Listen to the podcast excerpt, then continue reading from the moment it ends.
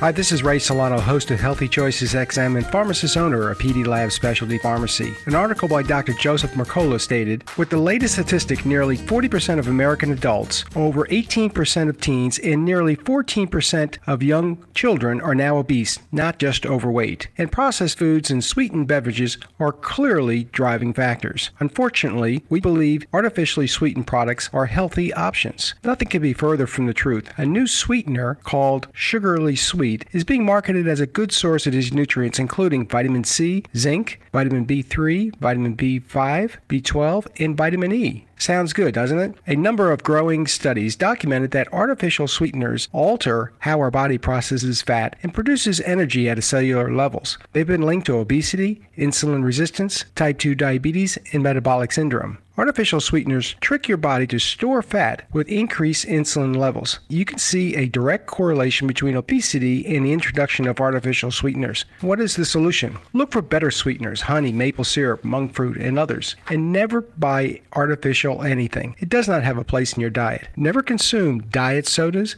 or consume them with alcohol. Never cook with these sugary sweet sweeteners. If you need a sugar fix, try organic cane sugar or coconut sugar in small amounts. Last week, our podcast Healthy Choices XM guest Dr. Anthony Capazzo talked about his formula, Mitoblast 2, helpful in reversing the damage to your mitochondria from this standard American diet. Just two capsules twice a day can have positive effects on your blood sugar and your energy levels. Check out our website, pdlabsrx.com for Mitoblast 2 or call us at 512 219 0724 and tell them you heard us on Family Talk 131 and we'll send you a free bottle of vitamin D3. Sign up for my weekly podcast, Healthy Choices XM, as we give you tips on healthcare. Remember, you have a choice in your healthcare.